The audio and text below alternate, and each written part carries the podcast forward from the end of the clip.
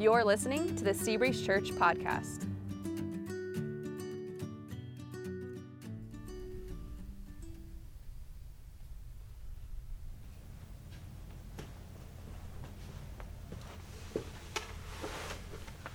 Ready? Yeah. Go ahead. There once was a time in my life when I was addicted to drugs and had no hope. There was once a time in my life when I dealt with anxiety and worried about things I really couldn't control. There once was a time in my life when I was a slave to my addiction of perfectionism and workaholism. I had a deep seated fear of rejection and abandonment. There was a time in my life where I was a hypocrite and dealt with a lot of shame. There was a time in my life when I was overcome with anxiety and a need to feel in control. Lived for my own glory. Anxious. Guilty. There once was a time in my life when I was deceitful and selfish. There once was a time when I was very anxious and angry at my parents. Filled with guilt and shame. Bitter. Kept lots of secrets. Uncertainty. Unable to love myself and others. Worried about what people thought of me. Afraid of failure.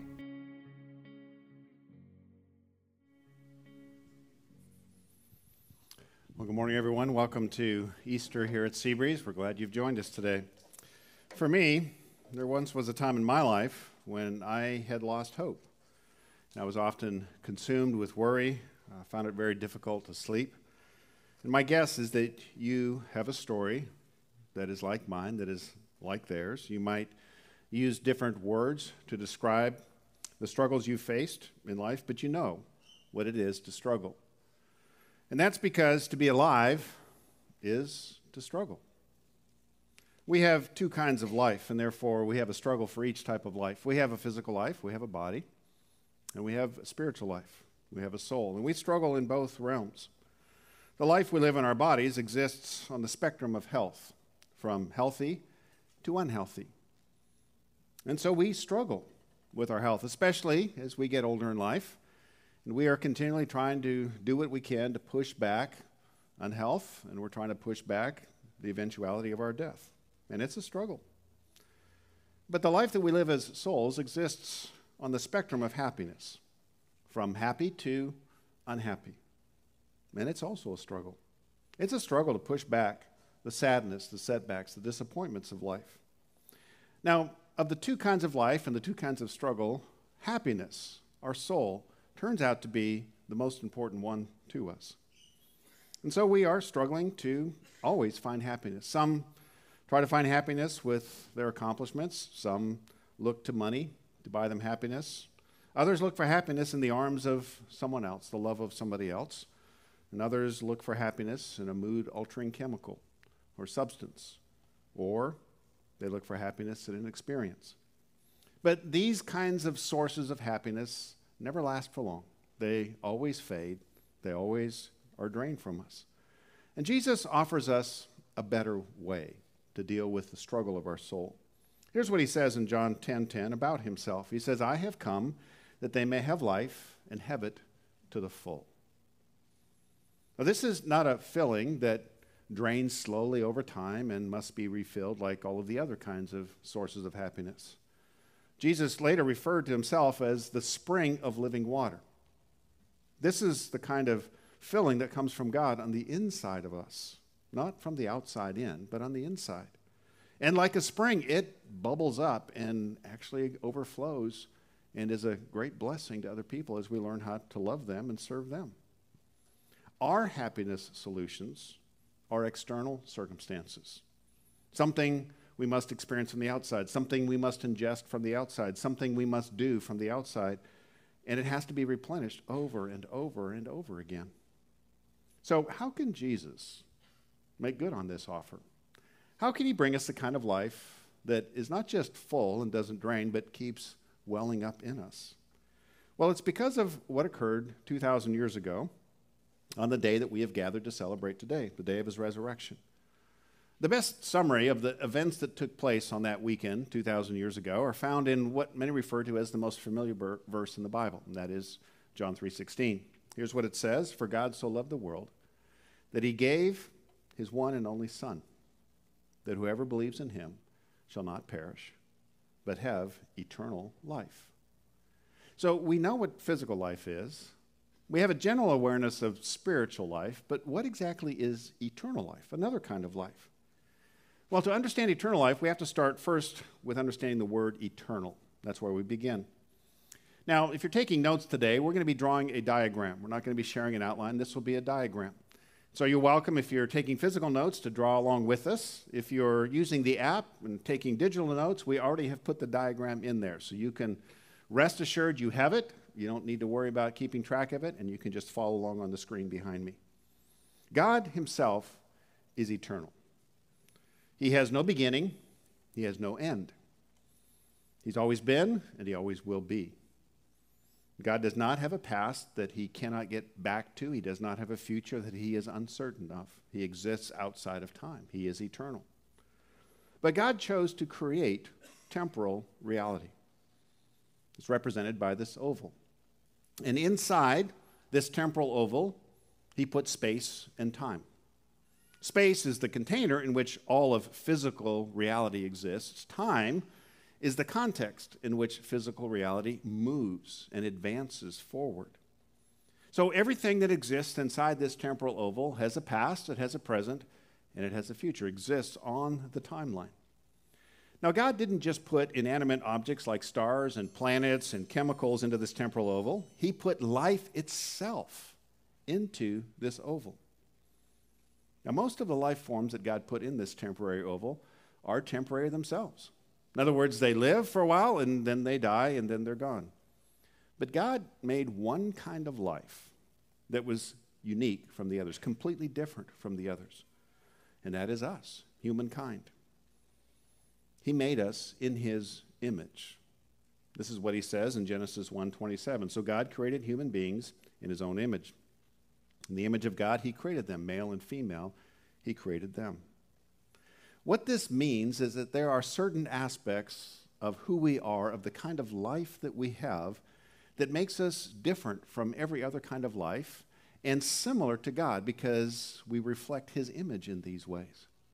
For example, like God, we create. We are creative.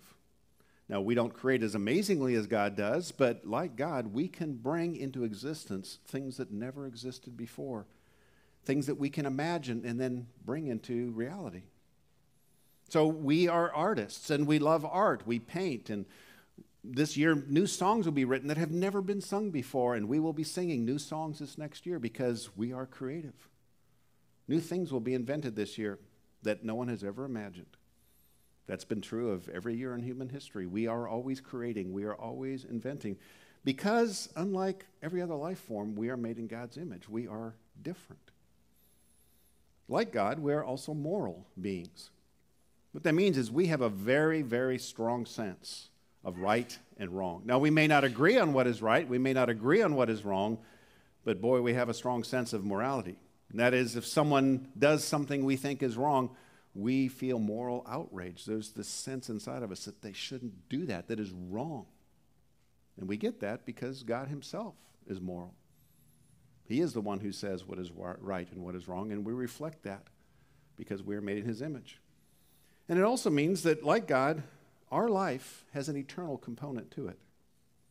We have souls. That is the core of who we are that will outlive this temporal oval. Our bodies will not, but our souls will. Now, the first man and the first woman, the first of this kind of life, Adam and Eve, decided to step outside of God's moral boundaries, moral design for them, and they disobeyed God. It was the first sin, and it created distance between them and God. But the impact went far beyond just the two of them. It was kind of like dropping black ink into a clear glass of water. It just tainted everything that followed. All of their descendants, all of us, all of humankind is now tainted by sin, by our sin, and by the sin of those around us. And we live in a world now that is tainted by sin. And this is called the fall. It's called the fall because at the point that sin entered into the world, History kept marching forward, time kept marching forward, but at a much lower level. The events of history became much darker because of the effects of sin. The term for this lower timeline in the Bible is spiritual death. Because death marks separation. You know, when someone dies that we love physically, we are separated from them. In a similar way, when we sin, we put distance between ourselves and God. And that has brought about a spiritual death that puts our relationship with God in the dark. God is still present, but we have turned our back on Him. We have closed our eyes to what He says. And we now feel our way forward, much like someone in a dark room with their eyes closed, bumping and stumbling over things that God could have warned us about if we had decided to listen, but we think we know better. But thankfully, God did not walk away from the oval, the temporal oval, because of this. He did not turn from us like we have turned from him. He is still at work in the middle of this darkened world, this temporal oval. In fact, it turns out that this oval has God holes in it, ways in which God in, interjects himself into space and time. He is still involved. God designed this oval with incredible complexity, amazing structure. And we refer to these designs as the laws of nature or the laws of science. And as science keeps advancing, we are learning more and more about how complex and how amazing and really how elegant and beautiful the design of this temporal oval is. But this oval is not like an amazing watch that God designed and then snapped it closed and wound it up for it to run on its own. God often entered into this temporal oval in time and space to do the unnatural. We refer to those as miracles. And God has done this on the timeline at different points, not for entertainment, not to scare us, not to confuse us, but He has always attached His miracles to something He wanted to say about Himself or about us. And without the miracles, we wouldn't know that it was God who was saying this. We would think it was just this person coming up with some big idea that they thought of on their own. But God uses the unnatural, the miraculous, to let us know that it is His name that is signed to these words. These are not just human words. For example, God appeared to Moses thousands of years ago in a burning bush that would not stop burning. That is not natural. If you encounter a burning bush that will not stop burning, get it checked out. Maybe get yourself checked out, because that's not normal. But that's what Moses encountered. And it was God's way of saying, I am speaking to you. You are not hallucinating. This is real. And then God told Moses that he would lead his people and he would use Moses to teach them his ways. Later, he gave Moses the Ten Commandments that we still know today. But before Moses returns from the desert where he saw the burning bush to carry out what God asks him to do, he has a great question of God. He says, God, how are they going to know that you are the one that sent me? That's a great question. A man goes out into the desert all by himself, comes back, says he saw a burning bush. What would you think? People hallucinate all the time in the heat of the desert. Clearly, some kind of mirage, something going on. Moses knows this. It doesn't matter what I say, it doesn't matter how amazing the story is. How can I verify that you're the one that said this? So God says, Well, you see that staff in your hand? He had a staff. He said, I want you to throw it on the ground. As soon as he threw it on the ground, it became a snake. He said, Now touch it, grab it by the tail. As soon as he touched it by the tail, it returned to be a stick. Now that is not natural. There is no science that can explain how would that happen. That's what we call supernatural. Super means above, and natural means what normally occurs. And so, anytime anyone questioned, is God really the one who told you this? I'm sure Moses would get out, you know, he'd do the snake trick. But it wasn't a trick, it was a miracle. It wasn't magic, it wasn't an illusion, it was supernatural. It was God signing his name saying, I am speaking through Moses. Now, science especially in the last hundred years, has been a tremendous blessing to all of us. It has improved our lives so much. But what is occurring increasingly is many are beginning to think and have concluded that we don't really need God. In fact, they have decided that the oval, for practical purposes and maybe actual purposes, is closed. There is nothing outside of the oval. There are no God holes. It's just us, it's just nature, it's just matter. That's it. And there is no need for God. But while science has improved and brought light into our physical lives, we remain in the dark spiritually as humankind. And what's amazing is that at the same time, when science has advanced our life tremendously in the past hundred years and elevated us in all kinds of ways, the spiritual death timeline continues to march on, unraised. In fact, the past 100 years have been referred to many as the bloodiest century on record. Shortly after Russia invaded Ukraine, uh, a former Secretary of State for our nation said this I thought we lived in a world that had said no to this kind of thing. Now, he's a smart guy, but that is incredibly naive and wishful thinking, especially for a Secretary of State who would get daily briefings on how horrible this world is. So it turns out that science is so helpful, but it's inadequate for everything that we need. You know, we have tried to find a basis for morals inside this temporal oval, but without any real authority above and outside of the oval telling us what is right and wrong, people keep finding ways to justify horrible things. And we've tried to find a sense of purpose inside the oval, but without an eternal voice telling us, yes, well done. We continue to feel empty. And now what's occurring is increasingly people are talking about the oval and to the oval as if it's God itself. A few years ago, I heard Jim Carrey in a commencement speech say to the students who are graduating that if they ever needed help, what they should do is ask the universe for help. I don't know what you learned in science, but what I learned in science is the universe is matter. The universe consists of inanimate objects. And what that means is it can't help me any more than this music stand can. It's, it's not alive, it's not a person.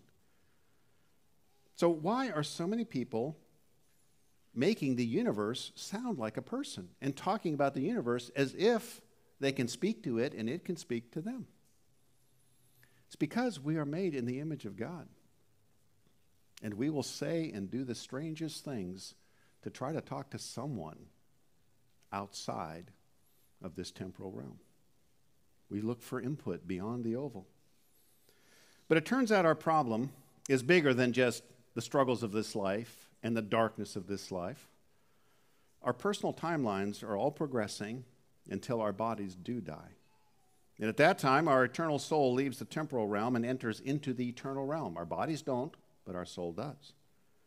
And at that point, what was only a spiritual death inside the temporal realm now becomes an eternal death because it's in the eternal realm. What that means is the darkness and the separation from God that was true of us in this life becomes permanent. But it actually gets darker because in the temporal realm, the spiritual darkness that we experience right now is not a total darkness. It's not a total distance from God because we're living in the reflected light of God's creation, in the beauty of it. And there's joy that comes from that. And we're living in the company of other people. There really is goodness and joy that comes out of relationships and community. But in the eternal realm, the only light that there is is God. We will not be in this temporal realm. We will not be able to see a sunset. We will not be able to go to dinner with a friend. God is the only light. And if we have separated ourselves from God, what we will experience is complete and absolute isolation and utter darkness. But God so loved the world. You me. That he was unwilling to let the consequences of our sin plunge us into eternal darkness and in isolation from him for all of eternity. So he opened up the biggest gap of all between the eternal and the temporal oval, and he gave his one and only Son. His name was Jesus Christ, the Son of God. He was God in flesh. God actually took on a body. Why did God take on a body and enter the temporal oval and be born in space and time? It's because he was going to save us, and he did. Jesus, after living on this timeline for about 33 years, was crucified on a cross in Jerusalem 2,000 years ago. Now, since he was more than just a human, because he was God in flesh, his death was an eternal kind of death, an eternal payment. And on that cross, Jesus faced the eternal horror that is our future. I don't know if you remember, but one of the things Jesus says on the cross as he's dying is, My God, my God, why have you forsaken me? The reason he said that is because he was experiencing what eternal death will be like the horror of the absence of God's presence. And he was God in flesh. He was experiencing it on our behalf. He died a death he did not deserve to give us a life that we do not deserve. And then he rose from the grave on the day that we celebrate now. And 40 days after that, he ascended back up into heaven, back into the eternal realm. So the event that we celebrate today proved that Jesus was not just another good man dying an unjust death. There's a lot of those stories. But it proved that he was, in fact, God in flesh, dying in eternal death in our place and bringing us eternal life. This was the supernatural event to end all supernatural events, the miracle to beat all miracles. If Jesus had only died, it would be another tragic story. But because he rose from the dead and was, was seen walking around after people had seen him dead by thousands of people, that was God's ultimate signature that this is me. I did this. This is real. And the reason Jesus did this is to give us life from eternity. And that event created an alternative timeline in the temporal realm. Now, instead of moving forward in spiritual death, we can move forward in spiritual life. We move out of the dark with regard to God and step into His light. If we do that, we'll still face the shadows of life in this broken world. There'll still be tears, there'll still be pain. But rather than just feel our way forward and bump our heads and our bodies into the obstacles of life, God is actually able to guide us forward in the temporal realm. And then, when we do die, our eternal soul leaves the temporal realm and enters the eternal realm.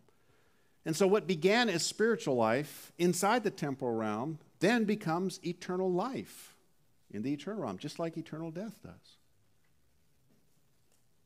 At that point, when we enter into the eternal realm, the powerful light of God's presence and His words that have guided us in this life are no longer dimmed by the temporal world that we live in. At that point, we will stand in the full light of God's presence. And in that light, we will experience a joy that is completely untouched by t- tears. And we'll experience a relationship with God and with others that is untainted by sin. In other words, at that point, we will experience the culmination of what we can begin to taste now. We will experience the kind of life that God intended it to be eternal life. The big question is how do we get off the spiritual death timeline and onto the life one? Our life is eternal, but will we exit in eternal death or in eternal life? How do we switch timelines? John 3:16 says it very clearly. Whoever believes in him and Jesus shall not perish, but have eternal life. So believing in Jesus is how we attach our lives to his life and therefore our future to his future. It's how we change timelines. So, what does that mean to believe in Jesus? Does it just mean we believe he exists? I mean, almost everyone believes he exists. The evidence of history is so convincing, you, you find it hard to find someone that doesn't think Jesus was a real person who lived about 2,000 years ago in Palestine. No, it means more than just, I believe someone exists. You know, when someone says to me or to you, I believe in you, they're saying more than just, I can see that you exist. They're saying, I have confidence in you. And usually they're saying, I'm willing, therefore, to trust you with some aspect of my life because I believe in you. This is what happens when two people marry each other. They believe in each other enough to tie their futures to each other. So to believe in Jesus then is to be confident enough in who he claimed to be, what he said, what he did, and what he promised to actually attach your life and your future to him. Not just your after you die future, but your now future. So, who did Jesus claim to be? Well, we are told by angels on the night of his birth. Again, supernatural event, signature of God. Here's what they said Luke 2, verse 11 Behold, a Savior has been born. He is Christ the Lord. This introduced us to the two words that were used and continue to be used to be, describe what Jesus claimed to be able to do for you and me Savior and Lord. What does it mean? Well, first, Savior. Savior means to save, to rescue. So, as Savior, Jesus came to rescue us from the consequences of sin, to lift us from the spiritual death timeline. It was His eternal death on the cross that paid our sin debt and freed us from the gravity, the continual downward pull of our sin. And it was His resurrection that proved that He had the power over death and He really could change a life. He has the power to lift us from the death timeline onto the life timeline. So we are moved from the death timeline, from life to death, or from death rather to life, whenever we ask Jesus to be our Savior. And that is a decision that will forever change our path. What about Lord? That means that Jesus is your authority. Probably the best way in our culture to say it, He's the boss. See, Jesus came not only to die in our place, but to show us and teach us how to live in light of God's truth. So, to make Jesus our Lord means that we submit to Him and we stop living life our own way. Practically, this means when we make decisions big decisions, small decisions. We don't do what we normally do, which is, I'm just going to do whatever I think is right or whatever I want to do. No, we have a boss now. We check in with him. We read his words in the Bible to get instruction on what values he has and what perspective he has on this decision in this area of life. And we learn over time how to follow him. So, having been saved by Jesus, we now move forward in time with Jesus as our Lord. So, eternal life has kind of a two dimensional component or transaction to it. Vertically, first, we are raised from death to life. Then, horizontally, we are guided forward on the timeline from now to eternity. Now, the Savior dimension is invisible. If you decide and have already decided maybe that you need Jesus to save you, and you ask Him, you admit your sin, you ask Him to forgive you, then you have been elevated from the death timeline to the life timeline. But no one looking at you can see that. You decide to have Jesus as your Savior. You don't walk two inches higher off the ground. You don't glow at night. You, you look exactly the same. No one can see that transaction. But the Lord dimension does show up. If you decide to follow Jesus as Savior, it will show up in the fact that He's going to change your life. Because this is not a option A, option B. Do you want just a Savior thing, or eh, with a little bit of Lord, or do you want Lord with no Savior? It's one person. Jesus is Savior and Lord. And if you asked Him to be your Savior, it will show up in a changed life. Not a perfect life, but over time, a changed life. So let's hear now the rest of the story from the people we heard at the beginning about how Jesus, their Savior and their Lord, is changing them. Let's take a look at this. There was a time in my life when I was overcome with anxiety and a need to feel in control. But then I was forgiven by Jesus and I chose to follow him, and now my life has stability and joy. Do you have a story like that? There once was a time when I was very anxious and angry at my parents, but then I, get, I got to know Jesus and decided to follow him. Now my life has a lot more peace and hope. Do you have a story like that? There once was a time in my life when I was deceitful and selfish, but I was forgiven by Christ and decided to follow his ways. Now my life has openness and patience. Do you have a story like that? There was once a time in my life when I dealt with anxiety and worried about things I really couldn't control. Hypocrite. Kept lots of secrets. Afraid of failure. Filled with guilt and shame. Uncertainty. Shame. Bitter. Perfectionism, workaholism. Unable to love myself and others. Lived for my own glory. Worried about what people thought of me. But I found Jesus. Uh, I asked him for forgiveness and accepted him into my heart. And then I was forgiven by Jesus and I started to follow him. Was forgiven by Jesus and decided to follow him.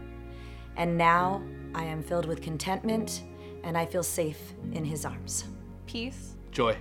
Now I want to live for God's glory. Peace, freedom, compassion, comfort, peace, contentment. More honest with myself, more honest with others. Jesus has taken my shame away. Hope for the future. What about you? Do you have a story like that? Do you have a story like that? Do you have a story like that? Do you have a story like that? Do you have a story like this? There once was a time in my life when I was addicted to drugs and had no hope. But then I was forgiven by Jesus and decided to follow him.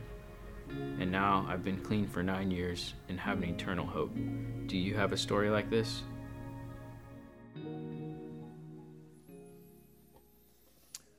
So, do you have a story like that? It all depends on which timeline you're on, not how good you are morally, but what timeline you're on. Maybe, like so many, you're under the illusion that you can be good enough to elevate your life to the higher timeline. But we cannot ever jump high enough to escape our own sinful hearts. Some people are better than others, some people can jump higher than others, but no one can jump this high. Only the risen Christ has the power to lift a life that high. So there's no time to waste on this decision. The reason is because the oval is temporary. We never know how long our timeline in that oval is. And once it's over, the window of opportunity is closed. And the path that you and I exit on becomes the path that we will stay on for all of eternity. So do not delay this decision. If you're ready to make this decision today, we'd love to know about it. We'd like to be able to help you. So, on those connection cards that Dale talked about, just check that box that indicates you've made this decision. Or if you do it on the app, do it there too. If you have questions, which is great, if you have questions, some things you don't understand, and you would like to talk to someone about all of what we've talked about, then let us know also on those connection cards and we'll get in touch with you. John 3:16 again says this, "For God so loved the world, you, me, that he gave his one and only son, that whoever believes in him shall not perish but have eternal life." Next Sunday, I'm going to begin a new series of messages we're calling How to Bounce Back. Uh, through the ups and downs and struggles of life, uh, we could always use some bounce back help. Now, we talked about Jesus being Lord, and so in this series, we're going to talk about six words that Jesus introduces us to that are the key to bouncing back from any setback in life. So I invite you to join us next Sunday and the Sundays that follow as we we look through what Jesus has to say about how to bounce back. Let's pray. Jesus, um, we find it hard to find the words to understand or to thank you for the tremendous sacrifice you made. It was amazing and mind bending enough that you would actually take on a body and endure the challenges of life, and that you would allow yourself to be arrested, unjustly tried, falsely accused, mocked, spit on, whipped, beaten, and then crucified. So that you would die a death that we don't deserve, so that you could give us a life that we don't deserve. We thank you. And we thank you for the life that you offer us now. Not just an eternal life that we have to wait for, but an eternal life that, that cracks into our present life and begins to bring light out of where darkness has been and begins to push back the shadows of the sadness. We thank you. And we pray that you would help us to follow you and you would continue to change us and help us to submit to you. We pray this now in your name, Jesus. Amen. Thanks for listening to the Seabreeze Church podcast. For more information about our church, you can visit our website, seabreezechurch.com. Thanks again for listening in, and we hope you'll join us next week for the Seabreeze Church podcast.